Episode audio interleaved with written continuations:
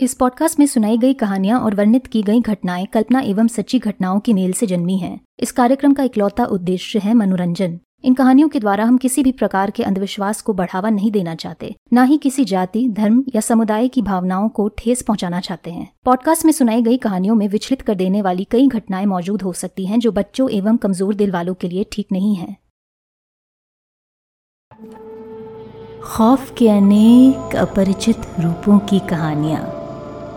दिशा के साथ। हिम्मत है तो सुनो।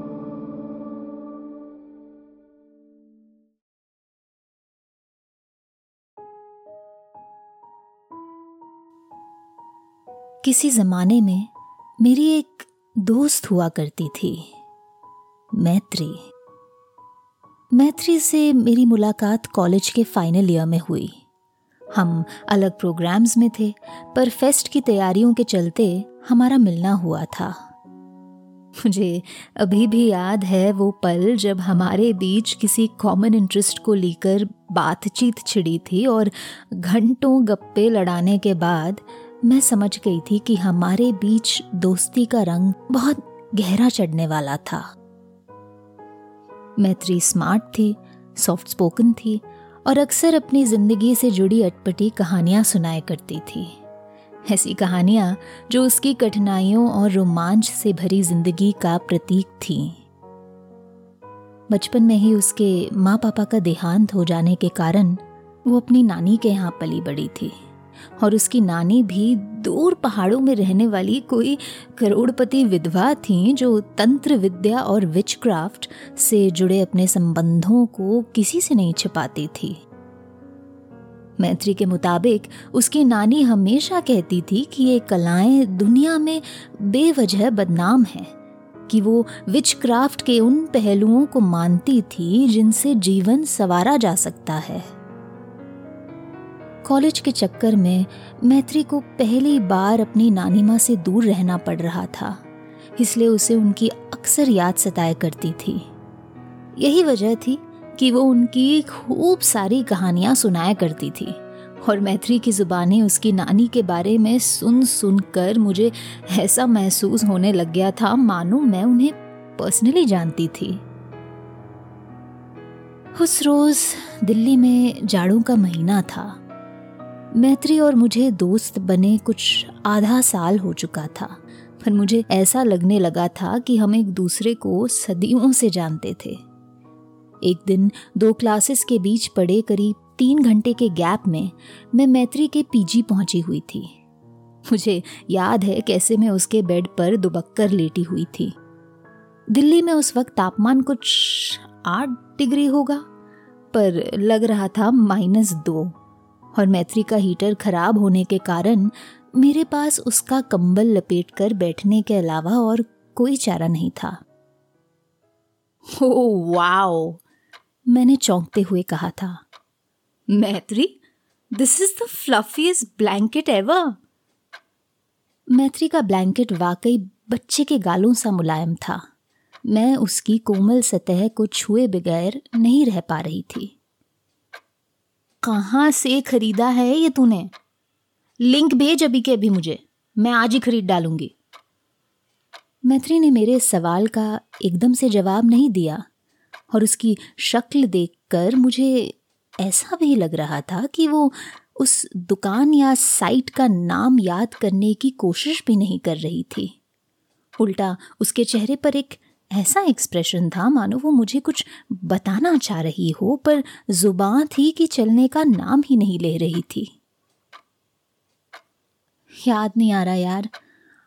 बहुत पुराना ब्लैंकेट है, उसने कहा। और उस पल मुझे पता नहीं ऐसा क्यों लगा कि वो झूठ बोल रही थी। खैर I didn't press the matter all मुझे ये बात थोड़ी अटपटी लगी कि उसने ऐसे ऑर्डनरी से सवाल का जवाब देने से इनकार कर दिया। इस कॉन्वर्जेशन के बाद हमारे बीच खामोशी छिड़ गई, और मुझे याद है कि मैं कुछ देर वहीं बेड पर ब्लैंकेट ओढ़े लेटी रही। मेरी उंगलियाँ उसके कोमल फैब्रिक को सहला रहीं। ये इंसिडेंट आया और गुजर गया, पर ब्लैंकेट और मेरा साथ उस पल तक का नहीं था। इनफैक्ट उस ब्लैंकेट से मेरा सामना दोबारा दो महीने बाद की प्री ग्रेजुएशन ट्रिप पर हुआ। थर्ड ईयर स्टूडेंट्स के एक इंटर डिपार्टमेंटल ट्रिप के चलते मैं और मैत्री एक चिल्ड हॉलीडे मनाने कुमाऊं की वादियों में आए हुए थे और पहली रात अपने उस कॉटेज के रूम में मैत्री के साथ ठहरी मैं उसके बैग में कोई क्रीम ढूँढने की कोशिश कर रही थी जब मेरे हाथों ने उस कोमल ब्लैंकेट का स्पर्श किया। There she is again. मैंने हँसते हुए ब्लैंकेट को बैग से निकाला। कितनी याद आई मुझे तुम्हारी। कहाँ कहाँ नहीं ढूंढा मैंने तुझे? पर तू है कि मुझे मिलने का नाम ही नहीं ले रही। मैत्री बाथरूम में अपने दांत ब्रश कर रही थी और यूँ तो बाथरूम का दरवाज़ा खुला हुआ था, मैं उससे काफ़ी दूर रूम के एक कोने में रखे सूटकेसेस के पास खड़ी थी। मैंने एक नज़र दरवाजे की तरफ़ घुमा, ब्लैंकेट को बैग से बाहर निकाला और उसकी तय खोलकर लेबल ढूँढने लगी। अनफॉर्चुनेटली मेरे हाथ कुछ नहीं लगा। अंजू, क्या कर रही है तू? मैत्री की आवाज़ कमरे में अचानक गूंजी और इस तरह पकड़े जाने पर कंबल मेरे हाथों से गिरते गिरते रह गया। पर पास रखे कॉफ़ी टेबल पर एक पानी का ग्लास था। और जब चौंकने के कारण मेरे हाथों ने एक झटका सा दिया, कंबल के एक सिरे ने उस पर रखे ग्लास को टेबल पर ही उल्टा दिया। शिट! मैं लड़खड़ाते हुए पीछे को हटी but it was too late आधे से ज़्यादा कंबल पर पानी गिर चुका था और दोनों मैं और मैत्री कुछ सेकंड्स इस नज़ारे को ऐसे देख रहे थे, मानो हमें समझ ही नहीं आया हो कि क्या हो गया था। Shit! Sorry Maitri I didn't mean to do that I am sorry पर मैत्री ने पहले कुछ सेकंड्स तो कुछ नहीं कहा। वो वहीं खड़े होकर अपने ब्लैंकेट को एकटक देखती रही। उसकी चुप्पी मुझे बेचैन कर रही थी। जब उसके मुँह से आखिर आवाज़ निकली, उसने मुझसे बस इतना ही कहा। ये तूने ठीक नहीं किया। और उसके ये चंद शब्द सुनकर मेरे अंदर गिल्ट की एक लहर सी दौड़ गई।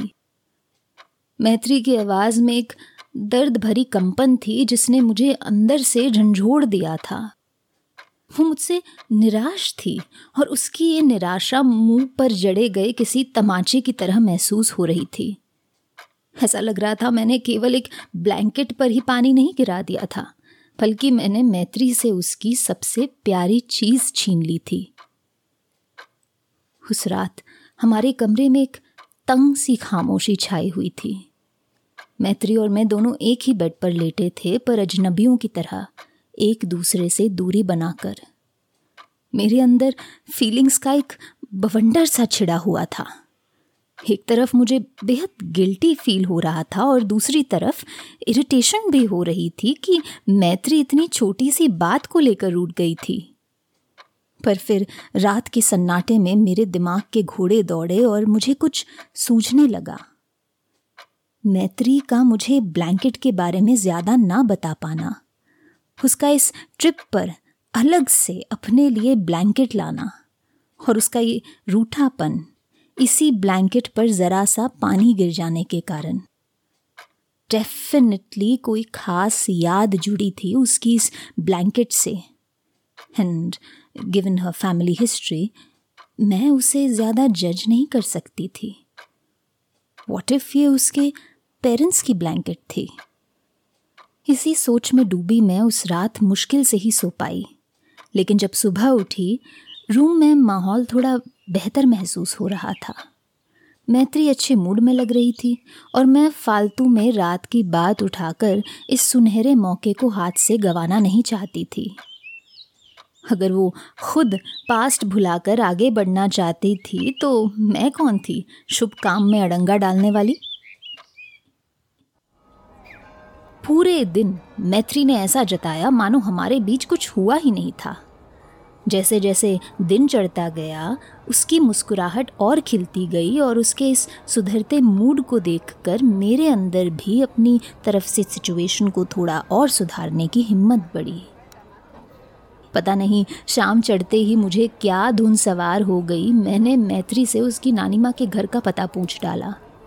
मैं जानती थी, वो इस एरिया के आसपास ही कहीं रहती थी, और मैत्री को उनसे मिले अब कुछ वक्त हो चला था। बट सरप्राइजिंगली मैत्री को मेरे ये सवाल पूछने पर कोई खुशी महसूस नहीं हुई। उसने दबी आवाज़ में अपने बचपन के घर का पता बताया। और जब मैंने कल ग्रुप से चुपचाप पीछा छुड़ाकर उनसे मिलने का प्लान बनाया, उसके होंठों पर खिली वो हल्की सी मुस्कुराहट ऑब्वियसली बनावटी थी। खैर, मैंने उस वक्त मैत्री के इस अजीब से बिहेवियर को नज़रअंदाज कर दिया। मेरे हिसाब से तो मैं पुण्य कर रही थी और शायद इसीलिए मैं अपने इस प्लान को रीवैल्यूएट नहीं करना चाहती थी।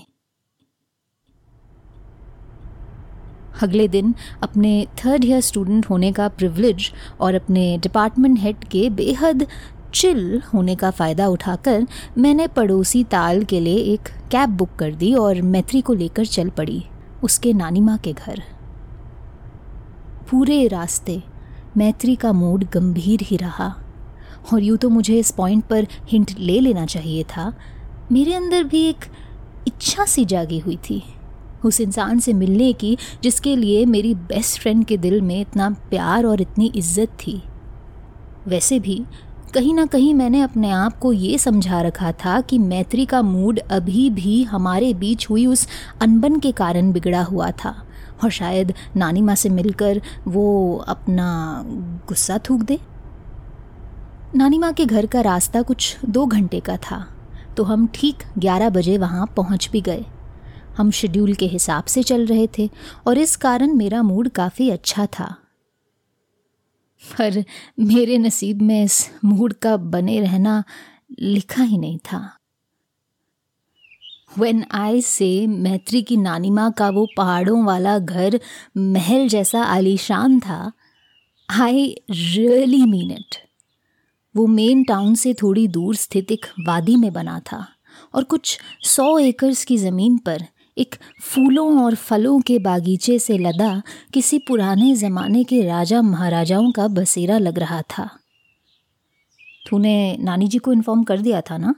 मैंने टैक्सी से उतरते हुए पूछा। प्लान बनाने की एक्साइटमेंट में मैं ये डिस्कस करना तो भूल ही गई थी। मैत्री ने जवाब में बस हल्का सा सर हिलाया और बिना कुछ कहे घर की तरफ़ बढ़ गई। दरवाजे पर हमारा वेलकम एक वृद्ध केयरटेकर ने किया। और अगर मेरी आँखें धोखा नहीं दे रही थीं, वो हमें देखकर कुछ हैरान से थे।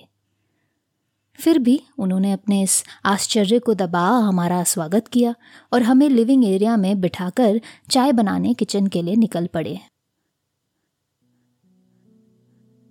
सोफे पर अपनी जगह से मैंने एक नज़र उठा, घर का जायज़ा लिया। घर या यूँ कहूँ, महल अनसरप्राइजिंगली सुंदर था।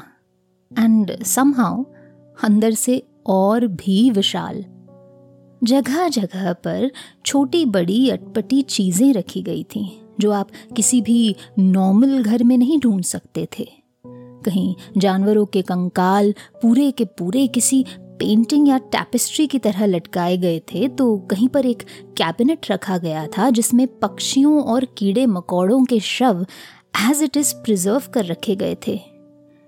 एक साइड टेबल पर तो भालू के पंजों से शायद बना एक लैंप शेड भी रखा गया था, जिसे देखकर मेरे रोंगटे खड़े हो गए।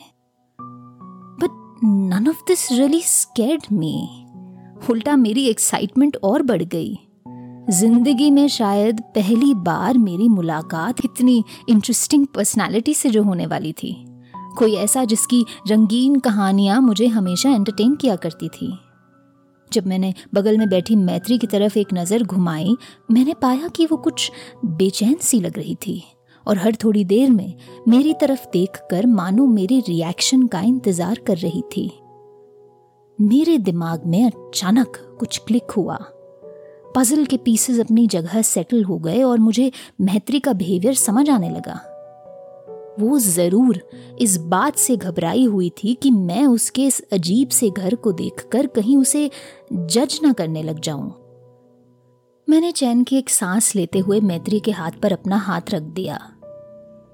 This place is so unbelievably cool यार, मैंने उसे दिल से कहा था, और मेरी ये बात सुनकर मैत्री के कंधे थोड़ा रिलैक्स हो गए थे। मेरा अनुमान गलत नहीं था। मैत्री को अब तक वाकई ये डर सता रहा था कि मैं उसके इस बचपन के घर को देखकर उससे दूर भाग जाऊँगी। उसने मेरे भी हाथ पर अपना दूसरा हाथ रख दिया और मैं उसके चेहरे के बदलते भावों में देख पा रही थी कि वो मन ही मन कोई निर्णय ले रही थी। वो अचानक से उठ खड़ी हुई और मुझे लिविंग रूम से घर के पिछले हिस्से की तरफ़ जा रहे एक कॉरिडोर की तरफ़ आराम से खींचने लगी।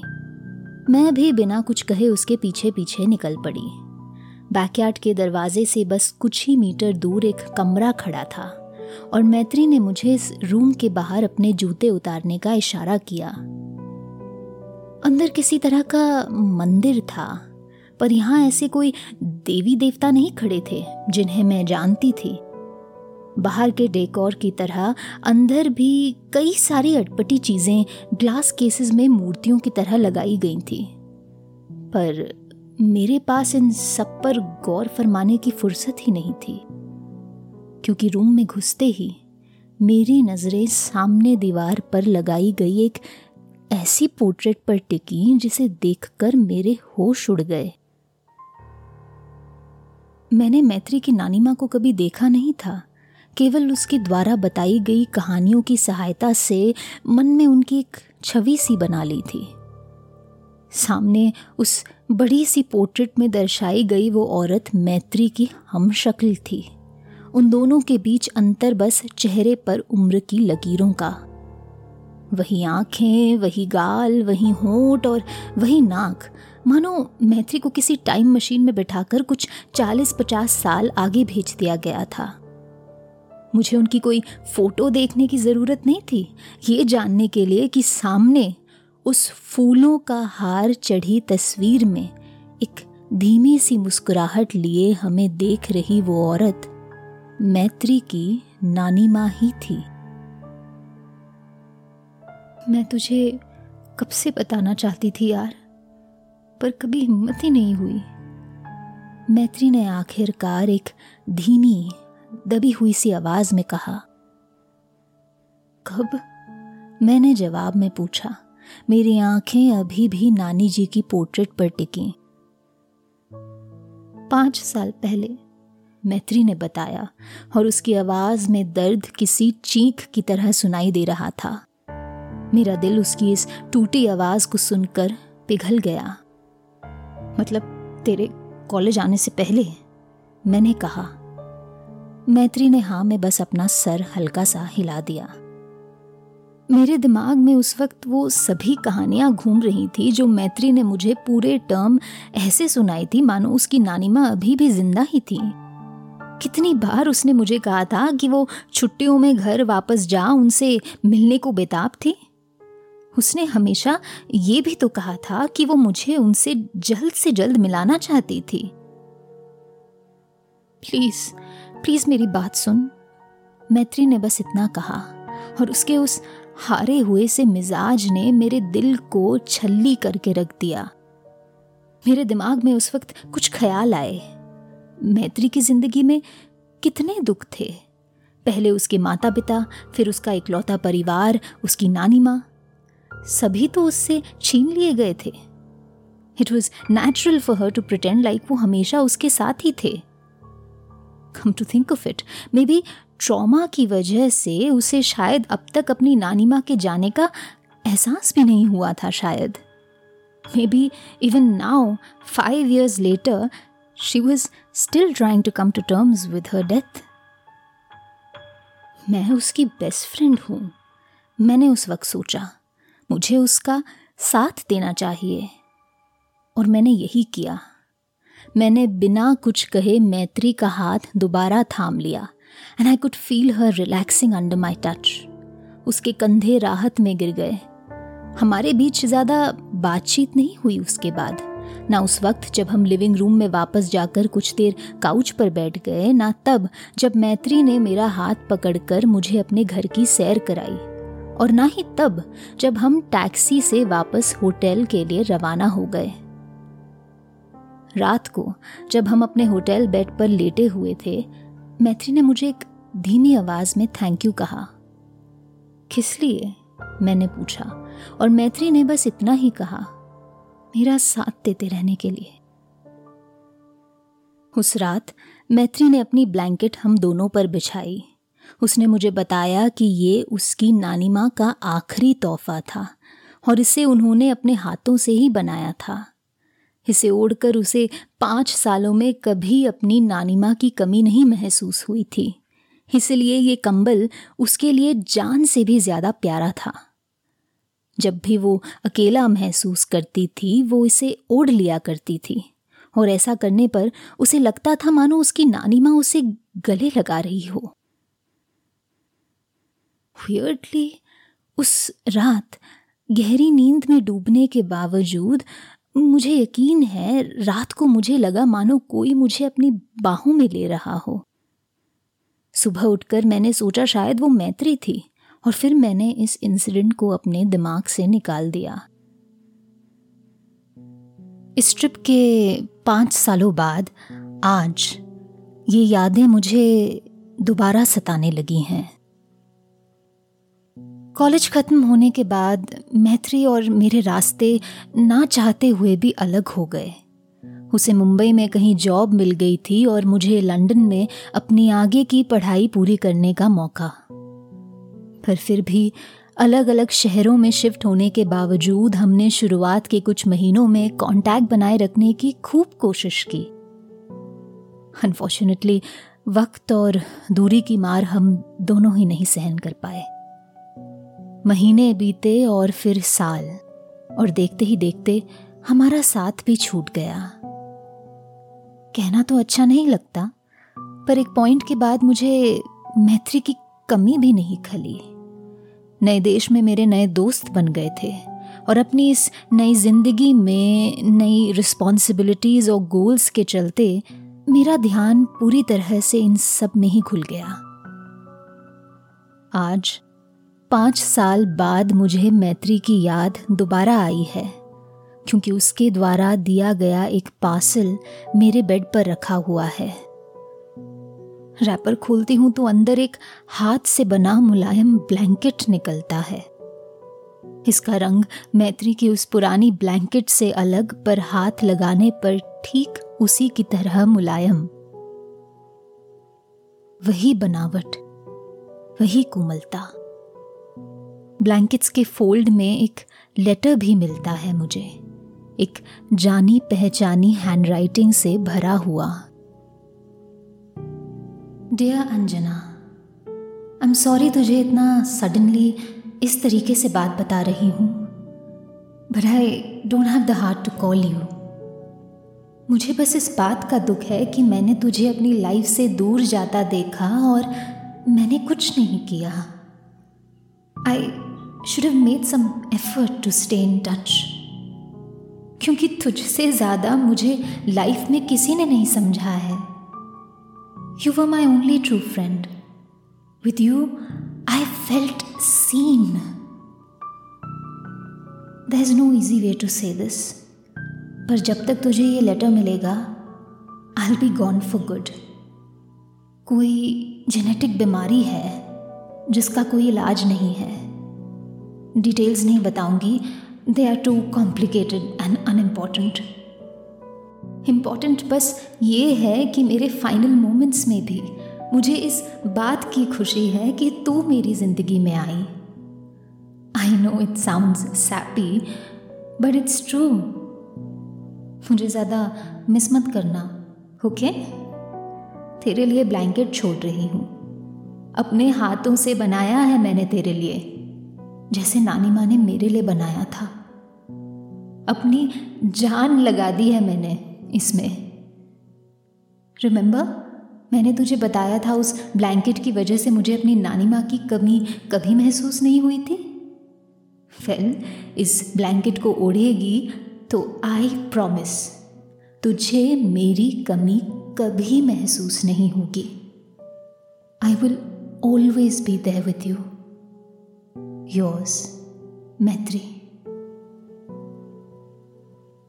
मुझे मैत्री से बात करे चार साल हो गए हैं, पर फिर भी इस लेटर को पढ़कर मेरे आँसू फूट फूट कर निकल रहे हैं। भले ही हम इन सालों में एक दूसरे से दूर हो गए थे, पर किसी जमाने में मैत्री ही मेरा सब कुछ थी। और जैसा मैत्री ने इस लेटर में लिखा हुआ है, मेरा उससे अच्छा और सच्चा कभी कोई दोस्त नहीं रहा है।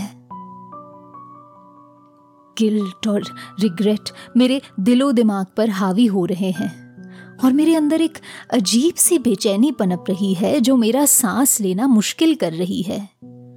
शाम के छह बज रहे हैं, पर मैं फिर भी बेड पर मैत्री का कंबल ओढ़े लेटी हुई हूँ। ब्लैंकेट मेरे माथे तक चढ़ा हुआ है और आँखों के सामने छाए अंधेरे में मुझे मैत्री के साथ बिताए हर पल की यादें दिखाई दे रही हैं। वो रहे हम। कैंटीन के पिछले भाग में स्थित उस खिड़की के पास हमारी रोज की जगह पर बैठे। गर्मियों में यूनिवर्सिटी फ़ेमस राजमा चावल का आनंद उठाते और सर्दियों में सूप का। और वो रहे हम। बास्केटबॉल कोर्ट के पीछे बने और झाड़ियों से ढके उस छोटे से गार्डन स्पॉट में जहाँ हम सर्दियों में धूप सेकने के लिए नीचे घास पर ही लेट जाया करते थे।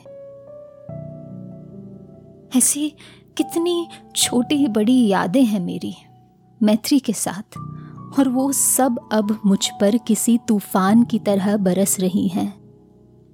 उनके दबाव तले में बेबस और लाचार महसूस कर रही हूँ, और शायद यही वजह है कि मेरे बिना कुछ चाहे और कहे।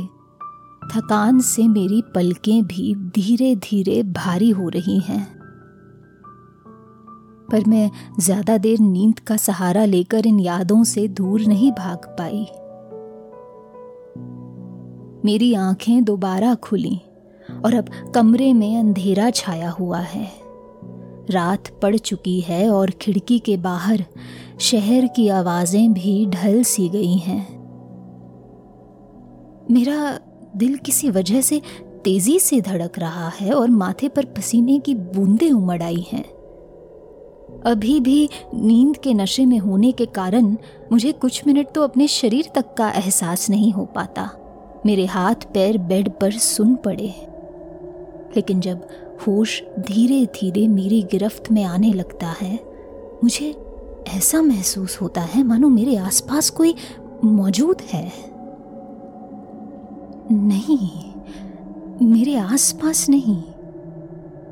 ठीक मेरे ऊपर, मेरे शरीर से जुड़ा हुआ। आई खान पिन पॉइंट वो एग्जैक्टली है क्या और कहाँ। मुझे बस एहसास है उसके होने का। मैं उसे ठीक से देख भी नहीं पा रही हूँ।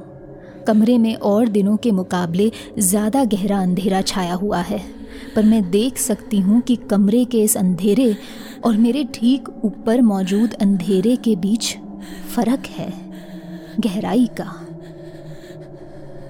मेरे ठीक ऊपर मौजूद अंधेरा कमरे के अंधेरे से और भी गहरा है।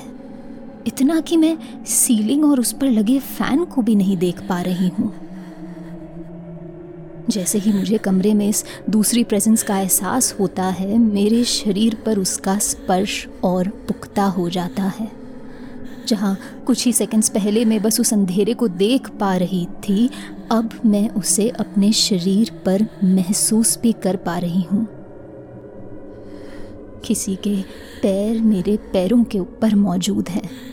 किसी के हाथ मेरे हाथों से जुड़े और किसी की छाती मेरी छाती से सटी। दोनों साथ में साँसें लेते हुए ऊपर नीचे हो रही। ठीक मेरे ऊपर, मेरे शरीर का सहारा लेते हुए कोई और मुझे अपनी बाहों में लिए लेटा हुआ है और उसके होठों से छूट रही उसकी साँसें मेरे गालों का स्पर्श कर रही हैं। मैं हिलना चाहती हूँ। जोरों से चिल्लाना, चीखना चाहती हूँ। पर ना मेरे हाथ पैर हिलने को राज़ी हैं, ना मेरा गला आवाज़ निकालने को। पर ताजुब की बात यह है कि मुझे इस पल डर बिल्कुल भी नहीं लग रहा है। मेरा सर बाई तरफ़ को मुड़ा है और मेरी आँखें सीधा रूम की दीवार को देख रही हैं। गालों पर किसी की गर्म सांस के साथ उनके नीचे लटकते बालों का भी स्पर्श महसूस हो रहा है मुझे। पर मेरी धड़कनें गति पकड़ने की बजाय धीमी होती जा रही हैं। मुझे पता नहीं कब दोबारा नींद आती है, पर मुझे इतना पता है कि मैंने कई महीनों से इतना रिलैक्स्ड फील नहीं किया है। क्योंकि अगली बार जब मुझे होश आता है, कमरे में सूरज की रोशनी पर्दों के बीच से लुक्का छिप्पी खेल रही है। मैं ब्लैंकेट को कसकर पकड़ लेती हूँ। मानो मुझे डर हो कोई उसे मुझसे छीन लेगा। पर जैसे जैसे नींद का असर मुझ पर से कम होता जा रहा है, वैसे वैसे मेरे जहन में रात की यादें ताज़ा हो रही हैं। मुझे मैत्री का लेटर याद आ रहा है। उसके उसके द्वारा दिया गया ये गिफ्ट, ये ब्लैंकेट याद आ रही है। और फिर रात का वो एहसास, किसी और के मेरे साथ बेड पर होने का। किसी और के ठीक मेरे ऊपर लेटे होने का। मैं चौंक कर एक झटके में उठ खड़ी होती हूँ और ब्लैंकेट को फेंक कर अपने आप से दूर कर देती हूँ। मेरी नज़रें उस हल्के नीले रंग के कपड़े को इस कदर देख रही हैं, मानो वो बेड पर अचानक से रेंग कर चढ़ गया, कोई सांप हो। मेरे मन में बिजली की रफ्तार से तेज ख्याल उमड़ रहे हैं, और इसलिए जितनी तेज़ी से मैंने उस ब्लैंकेट को दूर फेंका था, उतनी ही फुर्ती से मैं उसे दोबारा पकड़कर अपने पास ले आती हूँ। ब्लैंकेट की छान बीन कर मैं पहले उसमें कोई सिलाई ढूँढने की कोशिश करती हूँ, पर जब मुझे कुछ दिखाई नहीं देता, मैं नाइट टेबल की ड्रॉर से एक कैंची निकालकर कंबल के कवर को चीरने लगती हूँ। मैं कपड़े की अंधाधुन कटाई करती हूँ। मानो बस कुछ ही घंटे पहले मैं उसे अपने सीने से लगाकर रो नहीं रही थी। जब अंदर की फीलिंग बाहर निकल कर आती है, मेरे पेट में एक अजीब सी हलचल होने लग जाती है। मानो मुझे उल्टी आ रही हो। कवर्स के अंदर, जहाँ किसी तरह का फैब्रिक या फिलिंग मौजूद होनी चाहिए, वहाँ गहरे, भूरे रंग की एक चादर जैसी कोई चीज़ है जो छूने पर मुलायम ज़रूर है, पर साथ ही साथ थोड़ी बहुत खारी और नाजुक। खिड़कियों पर पर्दे लगे होने के कारण मैं इस चीज़ की डिटेल्स नहीं देख पा रही हूँ। और कहीं ना कहीं मुझे इस बात का ज़रा भी अफसोस नहीं है। अंदर मौजूद इस पतली और दूर से किसी पुराने कागज़ जैसी लिख रही इस चीज़ में से जड़ी बूटियों की एक दवाई जैसी गंध आ रही है, जो दिखने में इस चीज़ पर पोते गए तेल की तरह लग रही है। मेरी उंगलियाँ अपने आप इस कागज़ जैसी चीज़ की सतह पर फिरने लगती हैं।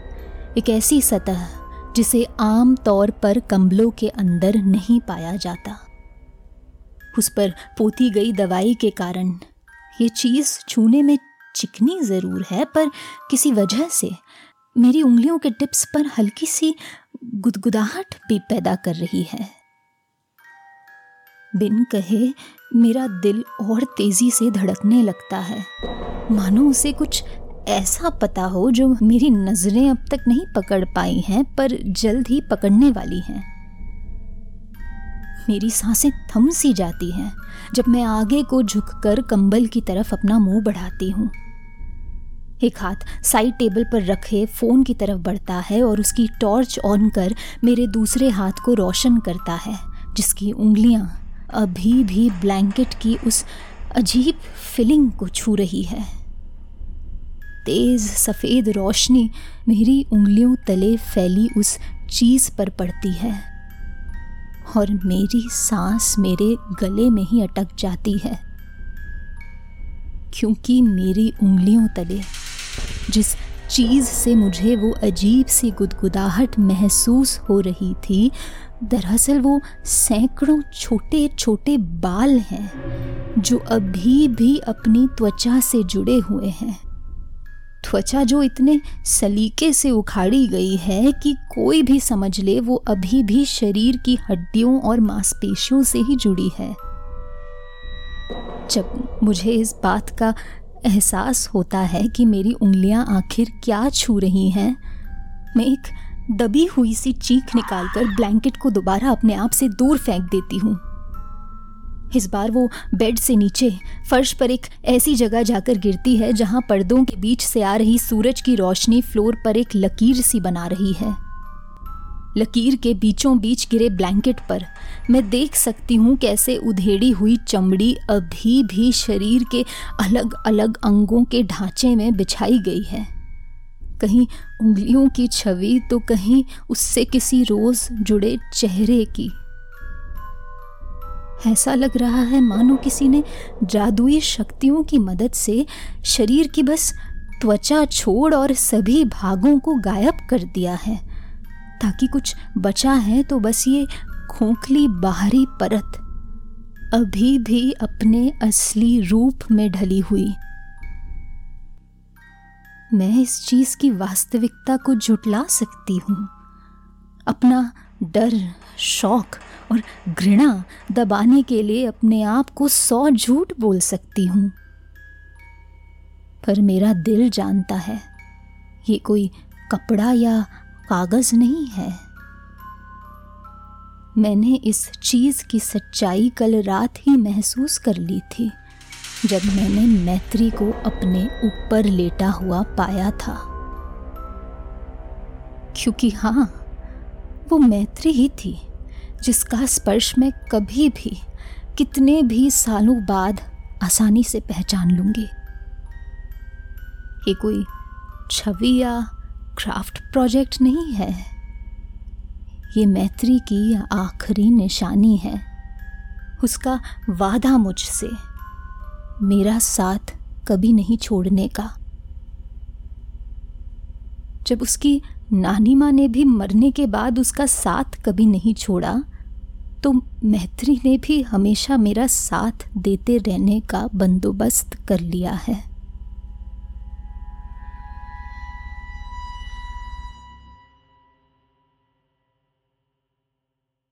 आप सुन रहे थे अपरिचित।